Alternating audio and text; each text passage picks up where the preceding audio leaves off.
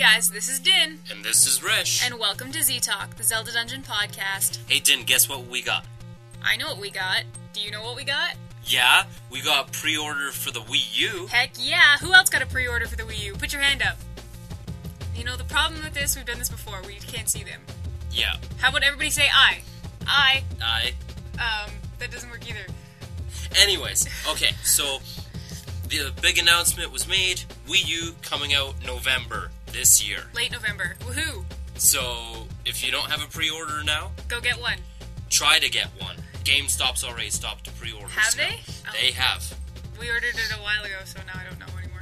So, anyways, uh, there's other special news, guys. Yeah, guess what else is happening this? I guess the Wii U isn't happening this month, but the announcement was this month. Anyway, guess what else is this month? Our birthday. It's our second birthday. So two Happy years birthday of Z Talk. Z-Talk. Yeah. Anyways, so we're up to two years of Z Talk with you guys. And guess what? There's one more other thing that's pretty exciting that we have to talk about. What's that? Coming up in this podcast, because it's our birthday, we're having a reflection segment. So we're going to reflect on some of the good, the not so good, and the totally awesome stuff that we've done here at Z Talk. I think it's but you know mostly what? just good. We should get into it. We totally will.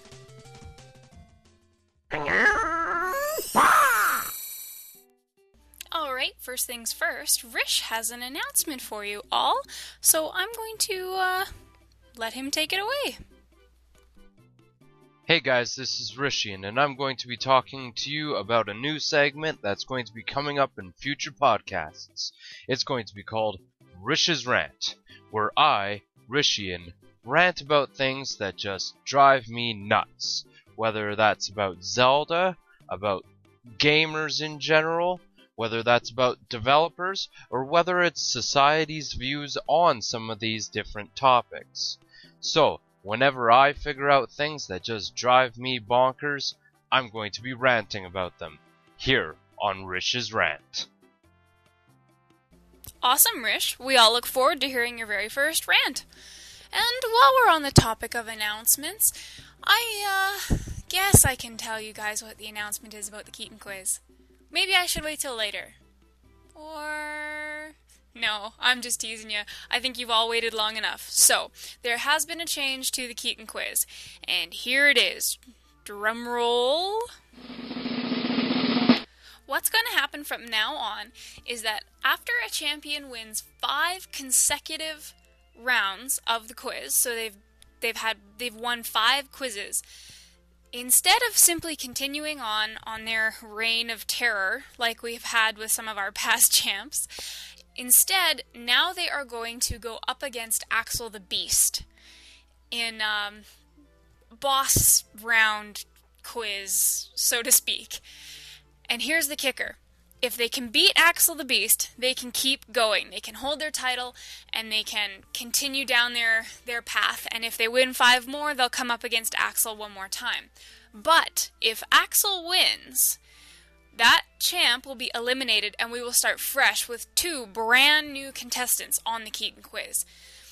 So, you're probably wondering why we're doing this. Well, there's a few reasons. The first reason is we're hoping that this will help get us through the list a little faster, having two brand new contestants more often and more quickly. Also, we don't want one person hogging the throne.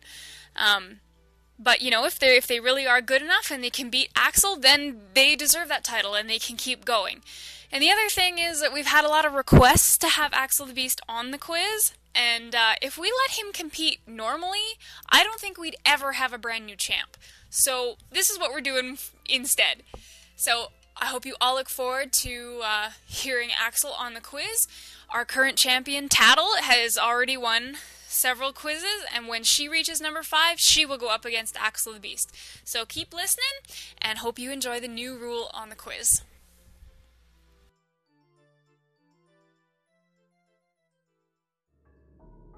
Hey guys, this is Rishian with another community tip. This time brought to you by a place where all your shots count the shooting gallery. So, guys, this time on community tips, I'm going to talk to you about how to report a post that you think is offensive or goes against the site rules and what happens with that report. So, what you're going to do is if you are signed into the forums, you do have to be registered and signed into the forums. Uh, find the post that you think goes against the rules, and there's a little triangle on the bottom left that uh, has an exclamation point inside of it, and it you click on it, and it'll send you to a forum report post page. So you go type in your message about the thread, and then you're going to click on send report. And what that does is it sends it to a forum that only site staff can access. From there, usually it's the mod the moderators, usually, that jump on it fairly quickly, go to the actual post, and they'll review it. If they find that it is against the site rules as well, they will take the post out with some possible punishments to be handed out along with that. If not, then it stays there and life goes on. Anyways, that was Community Tips, told to you by Rishian and brought to you by the place where every shot counts, the Shooting Gallery.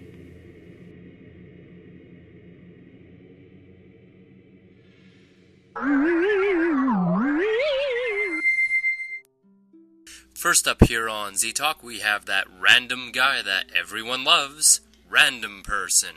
And he's going to be talking to us about something he's talked about before that Din doesn't like to talk about. Um, Zelda. herself, you know, the princess. Sup, ZD? Random Person here, and you're listening to Random in Person, where Random Person gives his random thoughts about the random things he thinks about in Zelda, randomly. And this time, ladies and gentlemen, we're going to be talking about something that I've actually discussed before Princess Zelda herself. Now, you all know how I feel about Princess Zelda.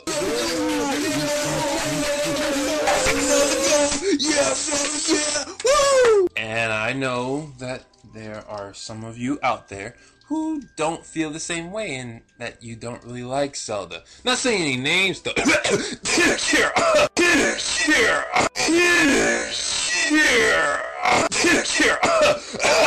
Oh, oh, man.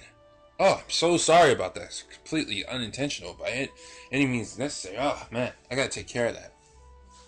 But I have not come to try and force you to think like I think because it's not that time of the year yet. What I've come to do is explain a theory that I have about Princess Zelda, or rather about Princess Zelda's power. Now, looking throughout Princess Zelda, uh, Princess Zelda, throughout the Legend of Zelda series, the Zeldas of the land have been given this power, the the light power of Hyrule, I believe, is what was described as. We've also seen that the Zeldas tend to be more pure in nature. Um, and when you look at literature, the aspect of light is often connected with purity. And and my theory is, I think Nintendo was trying to saying that Zelda's personality is due to the light power that is within her. And that's what I'm going to be talking about today, ladies and gentlemen. And I'm going to use um the game, the main game's Ocarina of Time pass to prove my point. But you know, this this this theory applies to all the Zeldas. There's more examples. I'm just too lazy to think of them. So while I'm talking, you guys can go ahead and think of them. I know you guys love doing the work for me when I'm so lazy. I know I can count on you guys when I'm lazy. I'm, I'm just I'm so proud of you guys, man. You guys make me so happy. The first Zelda, let's look at her. Ocarina of Time Zelda. What exactly proves that her power is the reason why she's acting so pure? I mean, most of the game you don't even see Zelda. You see Sheik, and Sheik doesn't exactly have this essence of purity about him. And that's when it hit me. Sheik is the proof that I'm looking for. Now, Sheik and Zelda, you know, they're they're the same entity, but most of us don't consider them the same person, if you get what I'm meaning. I might ask you what's your favorite character in Ocarina of Time, and you say Zelda, you don't think Zelda and Sheik. If you say Sheik, you don't think Sheik and Zelda. You think of them as two separate things. And that's because their personalities are so different. And I feel though I have I don't really have any proof of this, so you can, you know, call me out on this one if you really feel like it. But I feel that when Zelda was Sheik, she was suppressing her light power. I believe she was actually pressing it down and using the Sheikah magic that has been passed down throughout the Sheikah generations. And if you look at the Sheikahs, they're not exactly, you know, they use kind of a kind of dark magic looking at them throughout the games. And so that would probably give them a more kind of dark personality. I mean, Sheik doesn't appear to be mean or anything, but you know, once Zelda once Zelda comes out and rips off those man clothes, she completely changes. Her personality does a complete 180, and it just so happened that it just ah, it just happened to happen after her powers, you know, start coming to light a bit more. Next up is Wind Waker Zelda, Tetra. Oh my goodness. Take what I just said about Sheik's personality doing a 180 and multiply that by about a billion. Tetra is a sassy girl with questionable morals and is a pirate. Not only a pirate, she's the captain of the pirate ship. So why in the wig would she agree to staying inside a castle and letting Link go out and have all of the adventure? That doesn't make sense personality wise for Tetra. However, at the time, Tetra was not exactly Tetra. Tetra's inner power had been awakened in her, the power of the royal family, the light power which was, you know, she became Zelda. She not only let her hair down and put on the dress, she literally became Zelda. It's like the personality that comes with this light power is Zelda. And she really didn't have much of a choice in the matter because with that purity with that with that pure nature taking a hold of who she was, she saw things in a different light, mind the pun. She's completely different from Tetra, who would have if told that she had to wait in the castle, be like, um, uh, uh. I know these seas better than anybody. Why am I letting some weirdo kid from Outset Island wearing a man skirt do this job for me? I don't even need his help. Let me do it. I'll go kick Ganon's butt all by myself. But she didn't, because she had Zelda's personality, and it happened after her light powers were awakened. Next up is Twilight Princess Zelda. Warning, the following Zelda is random person's favorite Zelda. This could lead to him saying a lot of good things about this particular Zelda. We apologize for any fanboyish things that may come out of random person's mouth during the segment. Thank you. Now, I believe Twilight Princess Zelda is probably the most pure out of the Zeldas. Um, if I mentioned I mentioned this in my Twilight Princess article that I feel Nintendo tried to make Zelda a the most pure character they could they they could. But still, Zelda being pure, um, how does the that prove that her power is what's making her that way? Well, the best proof for this Zelda is actually not Zelda herself, but it is Midna. Midna, oh my goodness, was a spoiled brat at the beginning of Twilight Princess. Not, she did all sorts of things that just made you want to slap her upside the head. But then after she gets Zelda's power in the middle, she does a complete 180 with her personalities, which I'm learning happens a lot in Zelda for some reason. She goes from laughing at you, laughing at uh, your miseries, laughing at everybody you care about miseries, telling you to steal stuff, and then laughing about that to this. She's like this complete selfish person. Not evil, mind you, just really selfish and sinister that you don't want to be around. She goes from that to when you tell um, Shad to leave, she gets upset that you may have hurt his feelings. Not upset at you. She's upset at herself for telling you to tell him to leave because you may have hurt his feelings. That's a huge change. And Zelda actually says something that helps prove my point. Uh, she's talking to Midna after she's got her power back. She's like, You and I were one, for however brief a moment it was. Which goes to show the emphasis that her power um, helps connect who Zelda actually is. Shadow has been moved by light, it seems. How amusing. I love that line so much. My favorite line in video games. Next up is Skyward Sword Zelda. Last Zelda I'm going to be talking about. Um, Skyward Sword Zelda is a lot of people's favorite Zelda, but she's actually um, my least favorite Zelda. Um, we can talk about that later. And you probably look at Skyward Sword Zelda and you think she does like she doesn't easily portray the purity that the other Zeldas. She's not a, a, a stereotypical pure princess like Ocarina of Time Zelda was. She's not a benevolent queen like Twilight Princess was. She was what I call the quote unquote stereotypical girlfriend. I've heard Juice J call her the girl next door, which is also a good description of her. She's bossy, but even if you think that Zelda's bossiness makes her less pure, which I don't, Nintendo takes Zelda's bossiness, and once her um, full goddess powers have been awakened, her bossiness is just gone. You know, she started with this half bossy, half really innocent and then once the powers were awakened, the bossiness was just gone, and it was just the innocent, pure Zelda. And they, Nintendo was really trying to emphasize Zelda's purity after her power had been fully awakened. A completely white dress, Nintendo. Obvious symbolism is obvious. And that's the theory. Zelda's power has a clear connection to Zelda's personality. It's almost as if, I don't know if I said this before, but it's almost as if Zelda does not have a choice in the matter of how she wants to act. She's there's there's going to be variances, but all in all, she's going to be pure. She's going to have other people's um, interests at heart. She wants to do things that are good for everybody, and it's because this power of light that is in her, it's it's forcing her to be like that. And I, I really feel Nintendo was trying to emphasize that because they left us all these clues.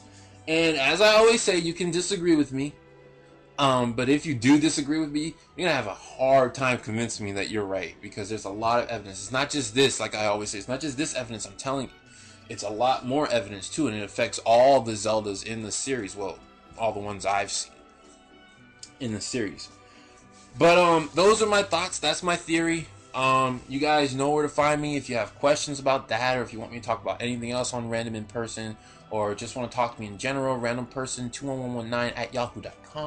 Find me on Zelda Dungeon. You guys know I love talking. People in the shout box know I can't shut up. I'm just waiting for somebody to say something.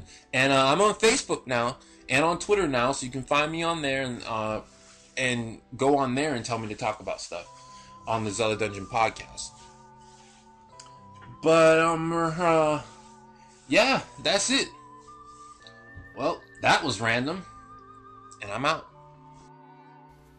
Thank you, random person. We really enjoyed your talk about Zelda, even if Din's pouting a little bit. I don't think she's going to talk now. Random, Any- random, you and I are gonna have a talk. Uh oh. I am so glad I'm not a random person. Let's move on to the next segment.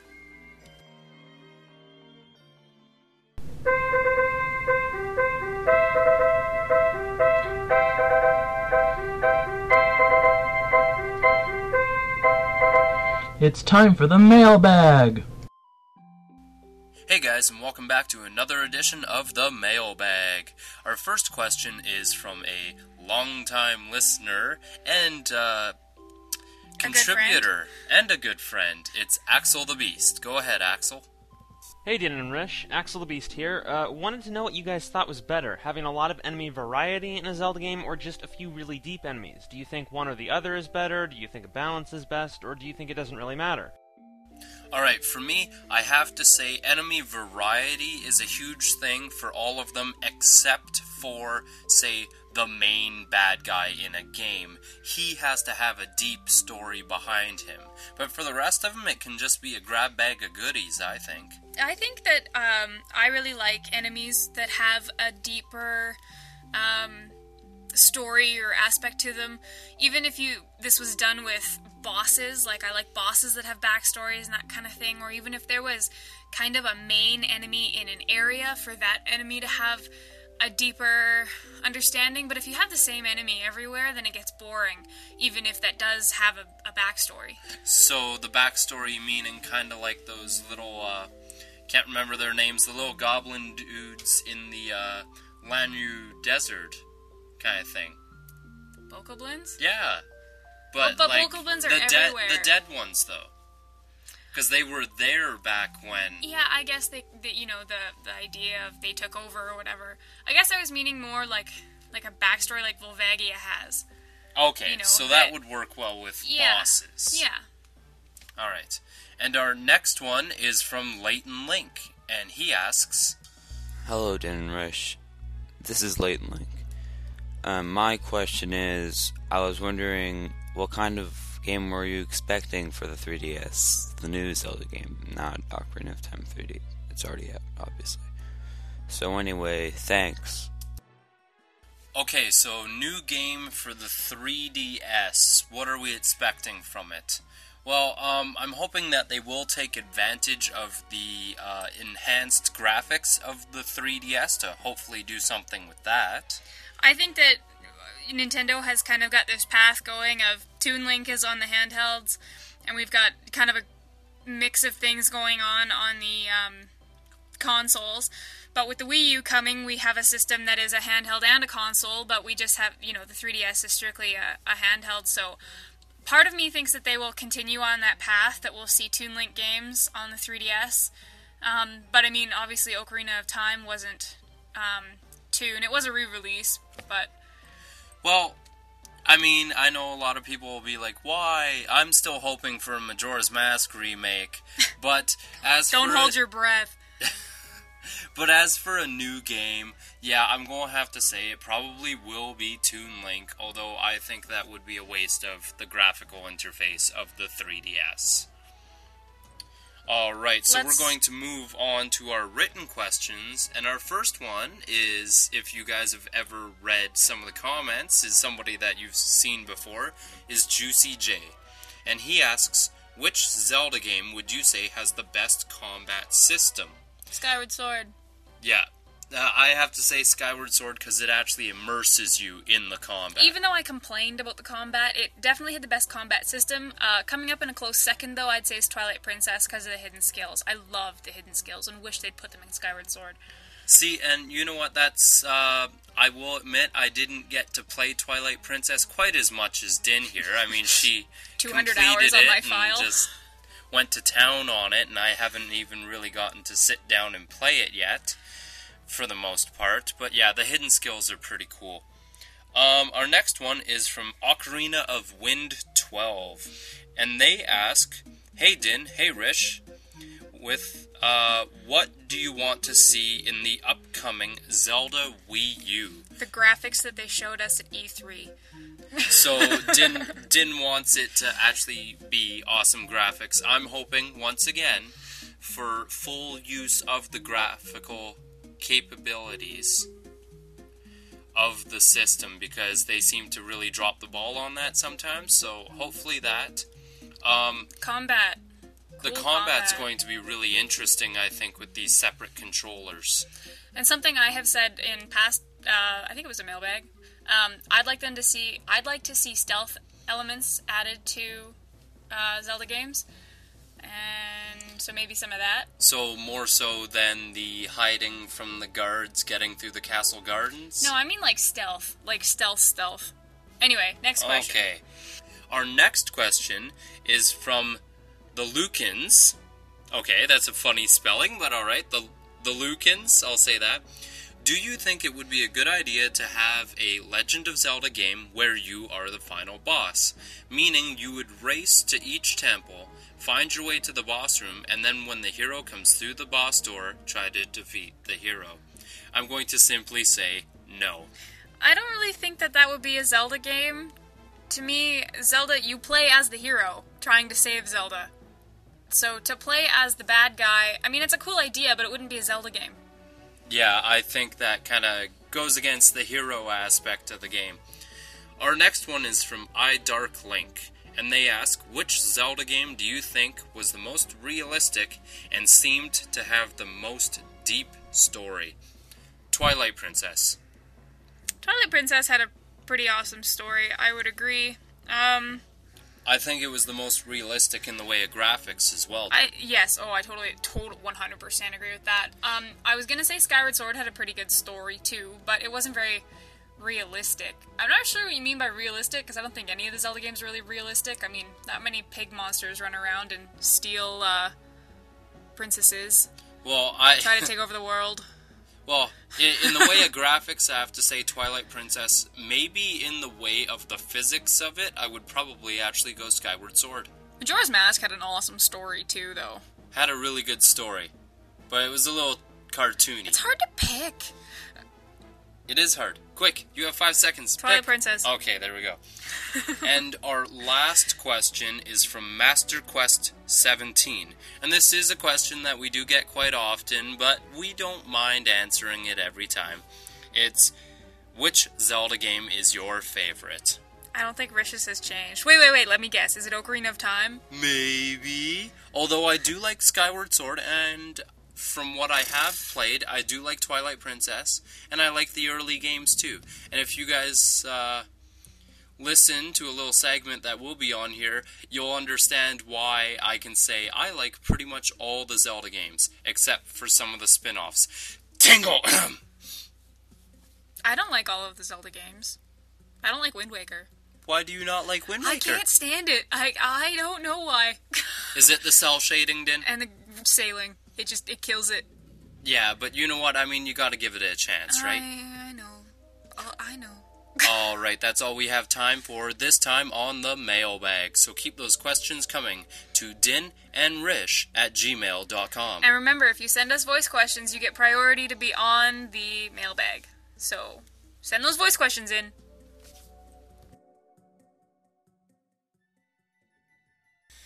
Next up, uh, we're going to turn it over to Colonel Majora, who's uh, doing some interesting stuff for us. Yes, this is what we were telling you about earlier with um, Z-Talk reflecting back on itself for its birthday. So we'll turn it over to Colonel.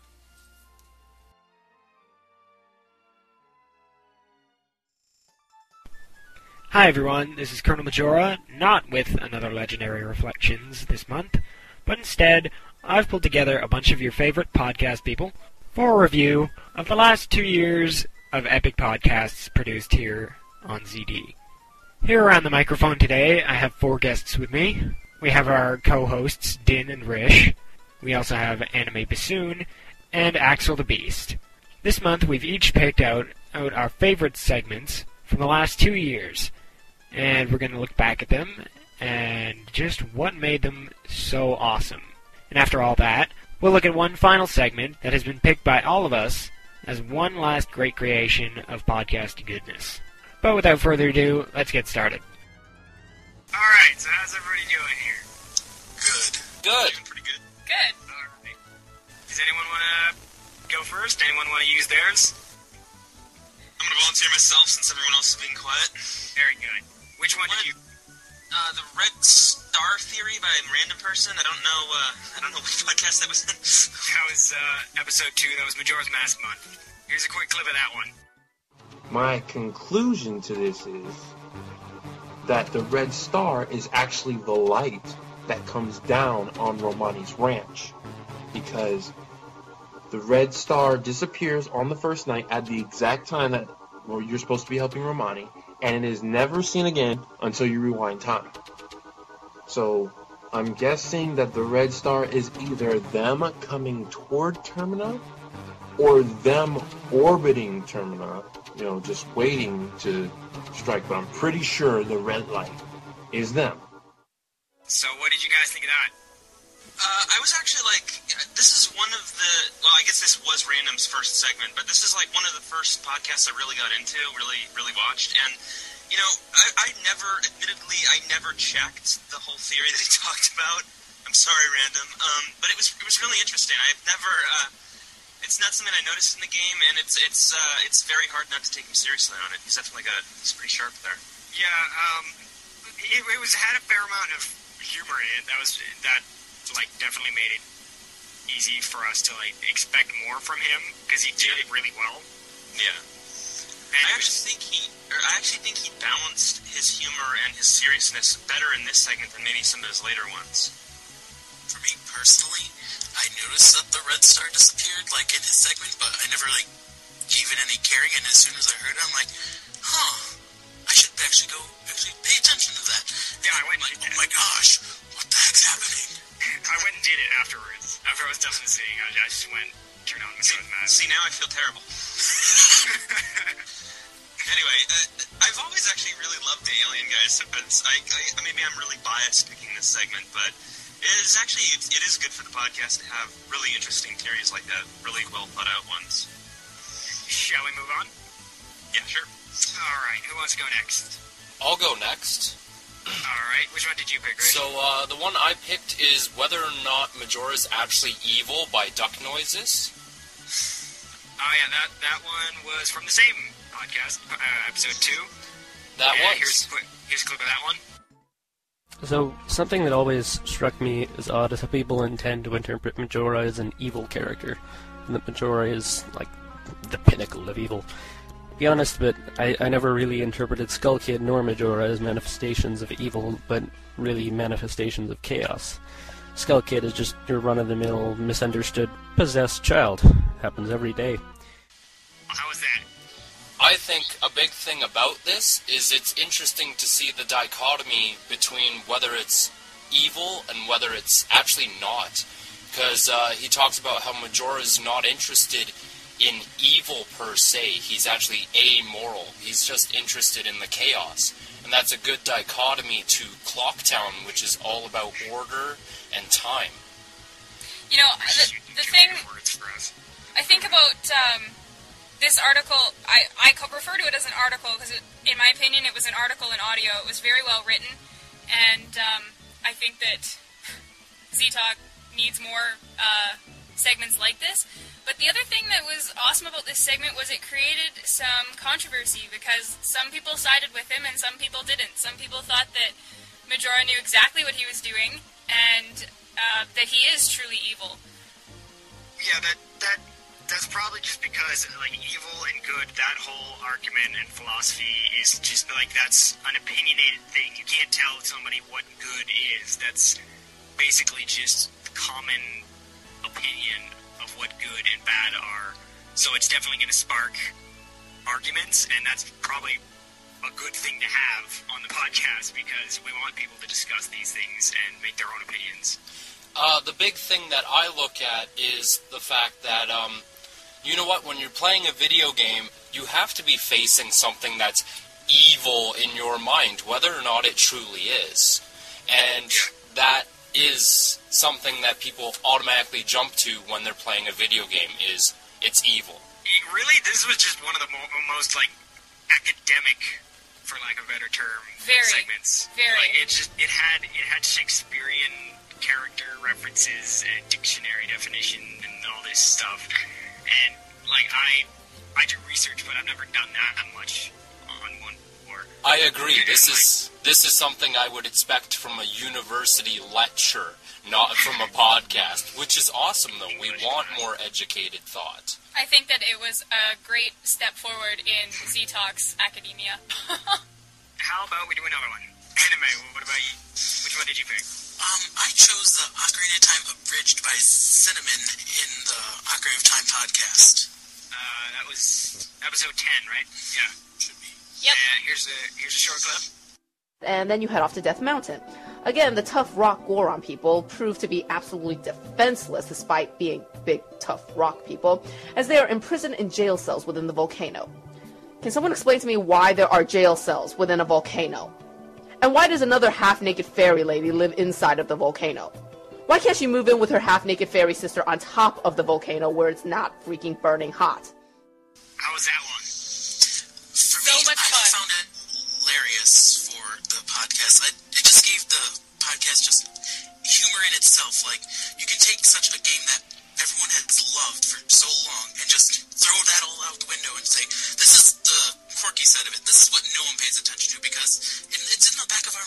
we're not, we're all thinking it, but we're not going to say it. And then said it right then and there. And, well, we're all laughing our butts off then. I think she brought a measure of um, reality to Ocarina of Time and showing Which that you know they weren't prepared for at all. no. um, and I think that combined with how like I think she went really fast, but the pace was good for the humor. It's like the game logic thing. It's like, especially in the N64 days, they did not try to wrap up those details. So Right. it's like an open target. It's like a big freaking target, and it's uh, Simon is really good at picking at it. One of the things. Uh, one of the things she actually did point out that I never ever noticed, but y- you're not supposed to notice it. But once she, she points it out, it's like, oh my god, is the fact that you are consistently going inside gods Yes. throughout the whole game. I, I never, I never actually noticed that. Um, and she also has the ability to laugh at herself. I think this segment also contributed to Z-Talk's um, direction of humor. Yeah, yeah. Which I think is a good one. I think uh, humor is one thing that can be implemented into about anything, and it's always appealing to almost anyone. I think this is actually Cinnamon. Uh, Cinnamon was uh, one of the first segments I listened to, like aside from Duck Noises one that you guys were talking about, uh, where it seems really well planned out, really well scripted. Yes. And I think that it is a really impressive thing. It, it really struck me when I listened to it for the first time, and it's something that the podcast in general, it, it's it's good, and podcast segments that do that, they're really good. Well, I thought it was funny. How about uh, Din? What, did, what what one did you pick? I picked the Mallowmart commercial by random person. That was from episode three. Here's the uh, well, a much shorter clip. Don't know what to buy your loved one for Christmas, or maybe you know what to buy them, but you don't have enough rupees. Well, then come on down to Mallowmart, located in North Castletown. Yes, Mallowmart, where everything's cheap. You'll like the prices so much you won't be able to stop dancing. And what can you say about that? I loved it, and I'll tell you the major reason I loved it was it was a completely unique segment. It's the first and only commercial we have ever had on Z Talk, and it goes back to the um, the humor thing. And it's also the only segment we've ever had where someone impersonated a character rather than spoke about Zelda from the third person. Not to mention the super quick language at the end, just like an actual radio commercial, and you have to slow it down and really think about what he's saying. Well, for me, I think the individuality of it is just so out there that I thought about making something like that, you know, just to be silly, and then I'm like, I don't have the capacity just to do that. It's just so unique that you want to emulate it, but you just can't because it's just so awesome. You don't want to mess with what's already there. It's because it's random, dude. It is because it's Nobody random. messes with it. I also love the, like I said, the truly embodiment of the character. At the very end of the sped up section, he says, "We don't care," uh, in reference to if you don't like your product. And I think that that's a totally different direction that Z-Talk's ever had of someone having a negative reaction rather than a positive reaction in their segment. Truth in advertising. I just hope he makes another one. Me too. Well, um, I'm all that's left. So I picked influencing future Zelda titles by Agoraphobia.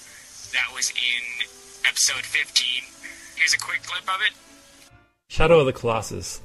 Uh, specifically, the exploration part. Uh, one thing that I think that game did very well was giving you a lot to see, but with no explanation towards it. Now, of course, you know everybody likes their connecting games and connecting stories and hints to other games and whatnot, which is great. I love that stuff too. But imagine being able to explore like a part of Hyrule that's never been seen before or has history simply by the cosmetic look. I liked it. It's something that no one's done before.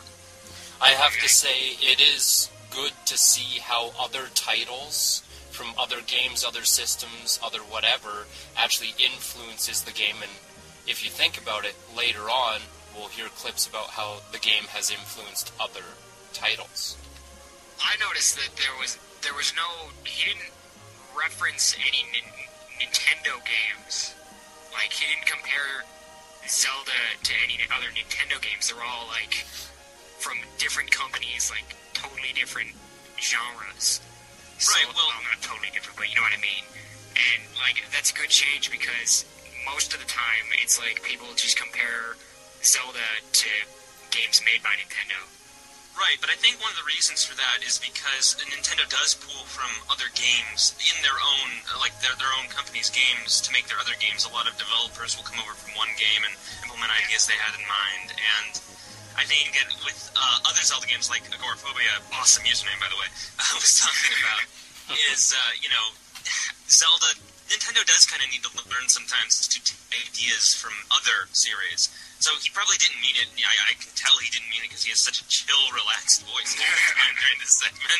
But uh, he inadvertently, I think, made one of a, a good example of an actual critical of Zelda segment.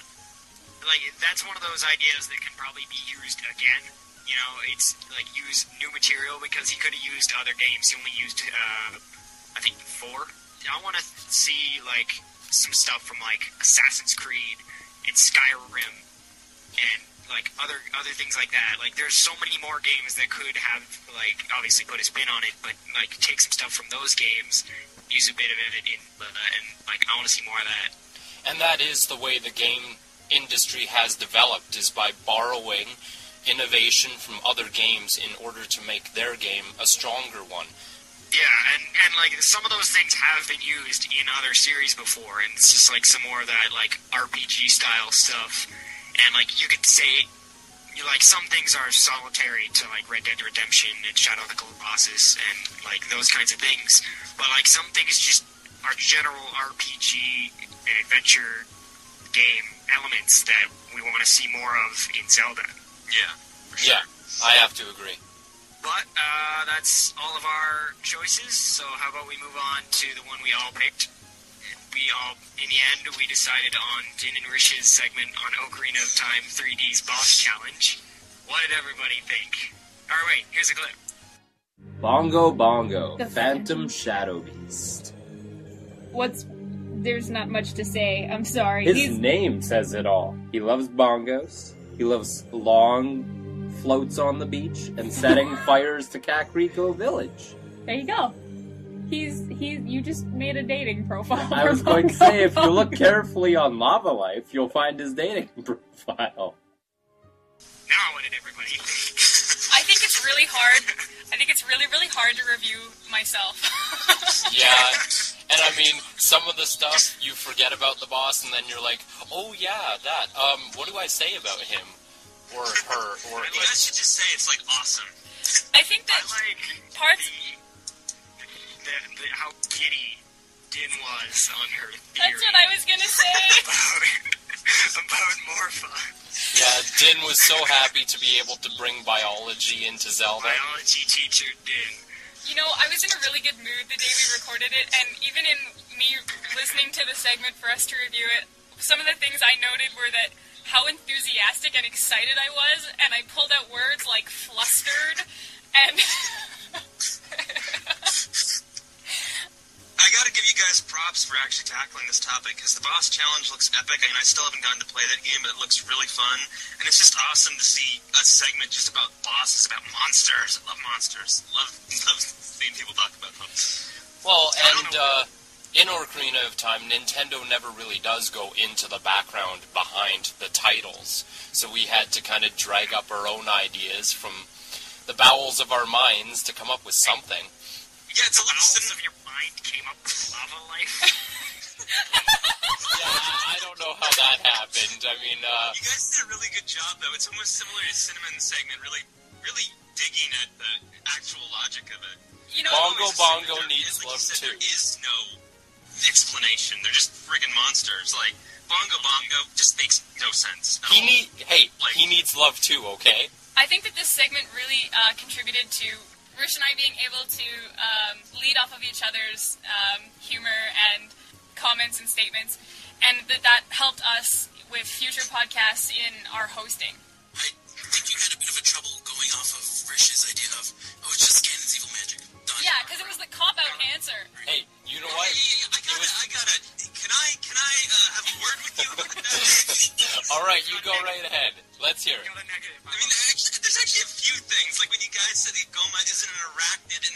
And then consistently talk about spiders, using referencing the pinchers being something that makes it not spider-like, even though scorpions, known for their pinchers, are arachnids. There's a lot of arachnids that don't look anything like spiders. Ladies and gentlemen, Al- Axel's hulking out right now.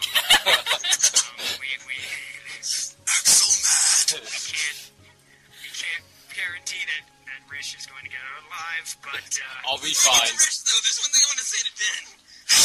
All insistence that Volvagia and Morpha are both female.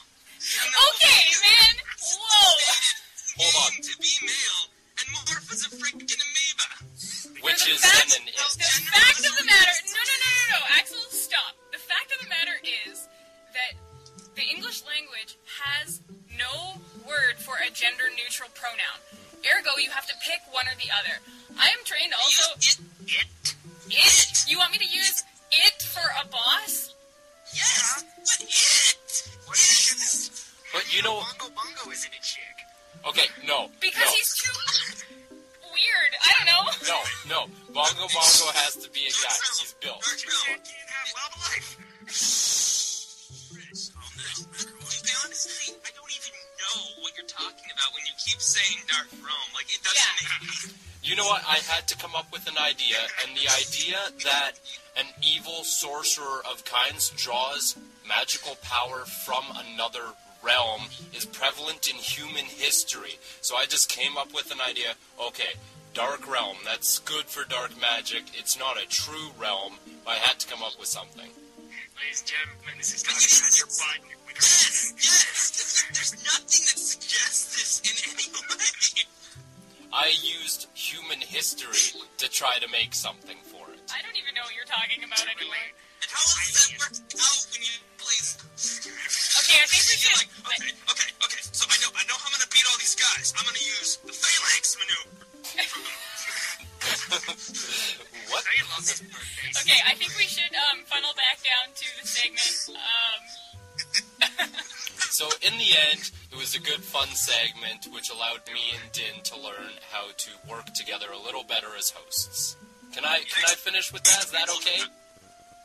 Axel, that makes you happy? Is that good enough? I think he smashed his computer. I was gonna say I can't even hear him anymore. Hello? Well, on the deadly note of, of Axel the Beast, uh, um, I think that's all for today. This was very professional. I think that's about as far from professional as we can get. Anyway, thanks a lot for listening, guys, and everybody say bye. Bye guys. Me and Din will talk to you soon. Bye. Well, that's all we got for now.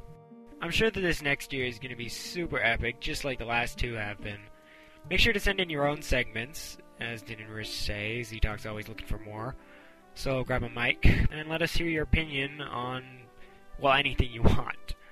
And if you want, leave a comment down below this post about your favorite segment or segments that you've heard so far, and why they're just so awesome. But that's about it. Uh, one last big thanks to Din, Rish, Axel the Beast, and Anime Bassoon for participating in this little review of the last two years of Z Talk, and a big happy birthday to it from all of us. This has been Colonel Majora, and good day, good night, and good game.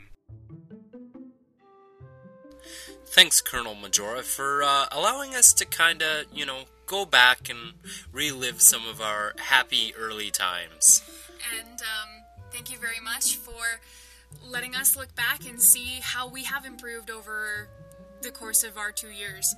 As for you, Axel, the game is always on. Oh gosh.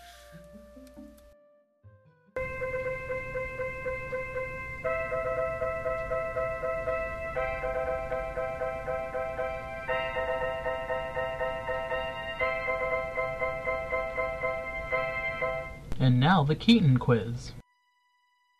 Hello, everyone, and welcome to the Keaton Quiz. This is Z-Talk's game show, where two contestants are asked 10 questions from three different categories The Legend of Zelda, where they must show their knowledge of the games in the series, Z Tunes, where they must name the title of a song and what game the song is from, and Zelda Dungeon, where they show their knowledge of our website. Legend of Zelda and Zelda Dungeon questions are worth one point each. Z Tunes questions are worth two points, one for the correct title and one for the correct game. Contestants have 10 seconds to buzz in and 10 seconds after buzzing to answer a question correctly. If a contestant buzzes before the question has been read in its entirety, the remainder of the question will not be read. If a contestant buzzes in and hesitates for more than the 10 seconds or gives a wrong answer, his or her opponent may steal a chance at the question. At this time, the question may be reread. All questions and answers are created from Zelda Dungeon's web pages. The winner of the game becomes the champion and moves on to the next round to challenge a new opponent. After winning five rounds, the champion will face off with our very own Axel the Beast. If Axel wins, the champion is eliminated, and the next two contestants will begin a new round of quizzes. However, if the champion is victorious, they will continue their reign. Anyone can be a contestant on the Keaton quiz by signing up on the forums, but all applicants should note that cheating of any kind is grounds for disqualification. Good luck to all of our contestants. All right, and welcome to our two contestants this time on the Keaton Quiz. We have our returning champion, Tattletales. Hello, Tails. Hi. There we go. For a minute, I lost you. And our challenger for this time is the great Lord himself, Lord Jabu Jabu. Hello. All right.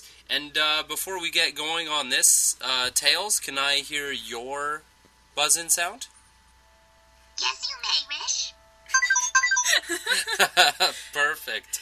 And Jabu Jabu. Perfect. There we go. Just have fun, and you're probably not gonna win, so don't feel too bad. Oh. I don't know about that. On the first King quiz, I got 100%. Cool. Oh. Tough words from both of them. All right, here we go. I didn't bother counting. Okay. Question number one. Category The Legend of Zelda. What item must be used to defeat Helmasaur in A Link to the Past? Tattle was first. Le hammer. That is correct for one. It's the magic hammer. All right. Question number two. Category Z Tunes. Name the title of this song.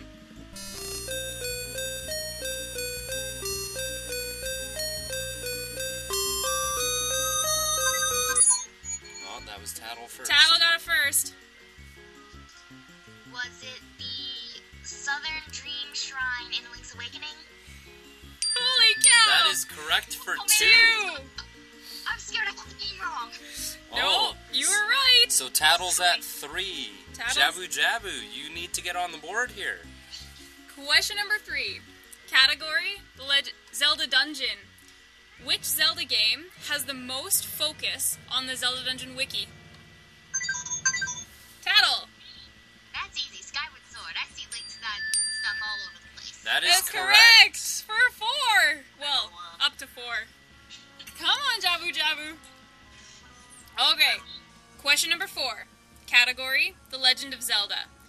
In Ocarina of Time, what is the full title of the boss of the Shadow Temple? Tattle. Oh, of course I have to blank. Um. The demon phantom. Out of time. Okay, Lord Jabu Jabu, you get a chance to oh. steal. In Ocarina of Time, what is the full title of the boss of the Shadow Temple? Is it King of Shadows? Bongo Bongo? No. That is incorrect. The correct answer. The correct answer is Phantom Shadow Beast. Bongo Bongo. Ooh, spooky. Ooh, spooky. No point for that one. Okay. Question number five. Category The Legend of Zelda. How many bottles are there to collect in Wind Waker? Oh, Tattle got it in first. Four. That is correct. That's correct for one point. Tattle is up to five. Five. The next question, however, is worth two points. Question number six. Category Z Tunes. Name the title of this song.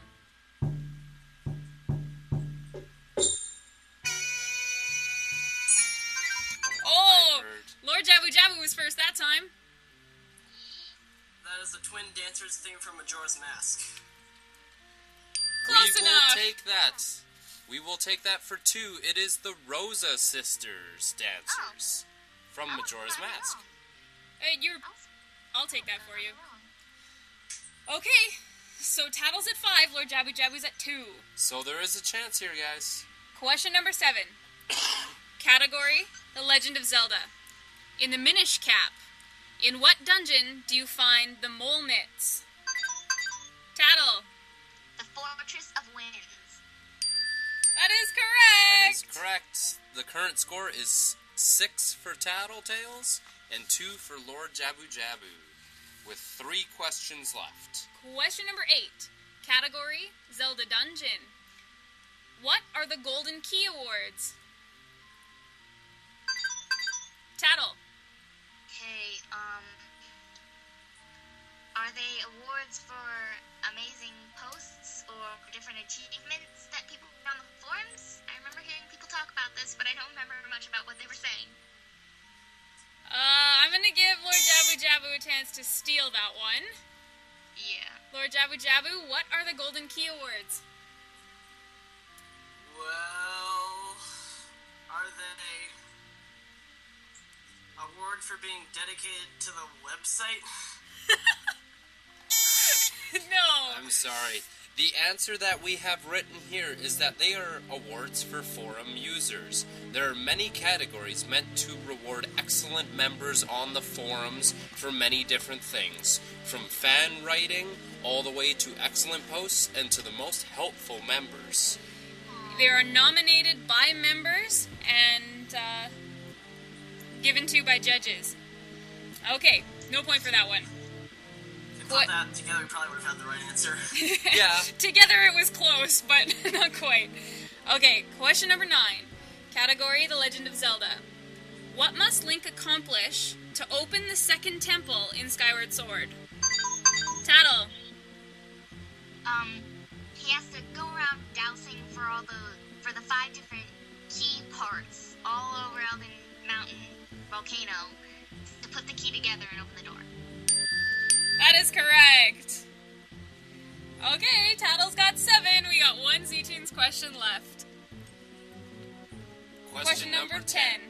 Category Z-Tunes. Name the title of this song. Tattle. Is that the Magma theme From what game?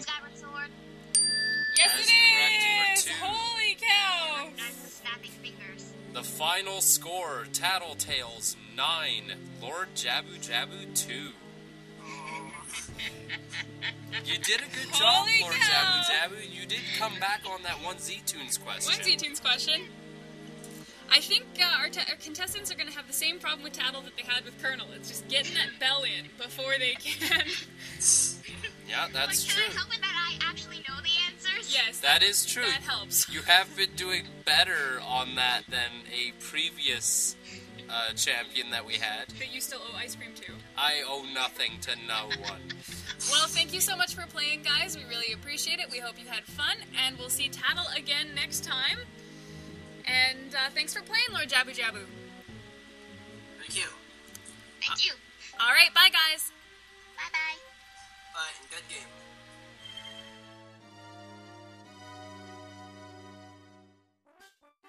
All right. Well, thank you, listeners of Z Talk, for attending our second birthday podcast. I hope you had fun. So remember, guys, keep sending in those emails with uh, your mailbag questions. Voice questions get priority at dinandrish at gmail.com. Remember, you can also send us segments if you want to be on the Z Talk podcast. Be sure to check out the link in the description to see the uh, rule book, I'll call it, on making a segment, and you can send it in and you can be on the podcast. Also, don't forget to sign up for that Keaton quiz. Also, listed in the forums, look for the link below. Thanks so much for listening, guys. Uh, we hope you have a good September, back to school, and all that jazz. This was Din, And this was Rish. and this was Z Talk, the Zelda Dungeon podcast. Thanks for listening. And one thing that Zelda says that helps prove my point is that she tells Midna, "You and I were one. You or bleh, something like that. You and I were both one."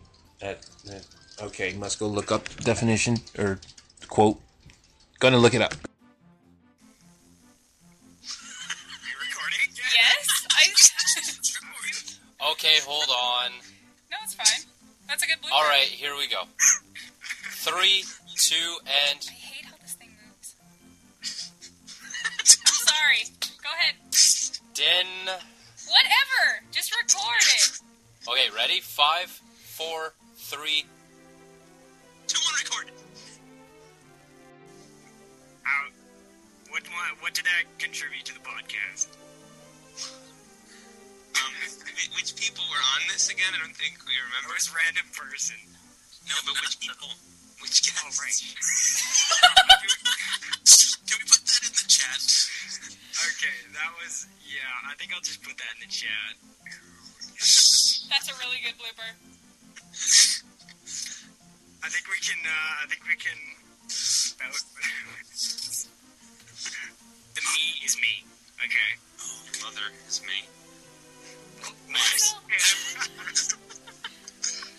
okay. So, have at it. What did you guys think of, of that one?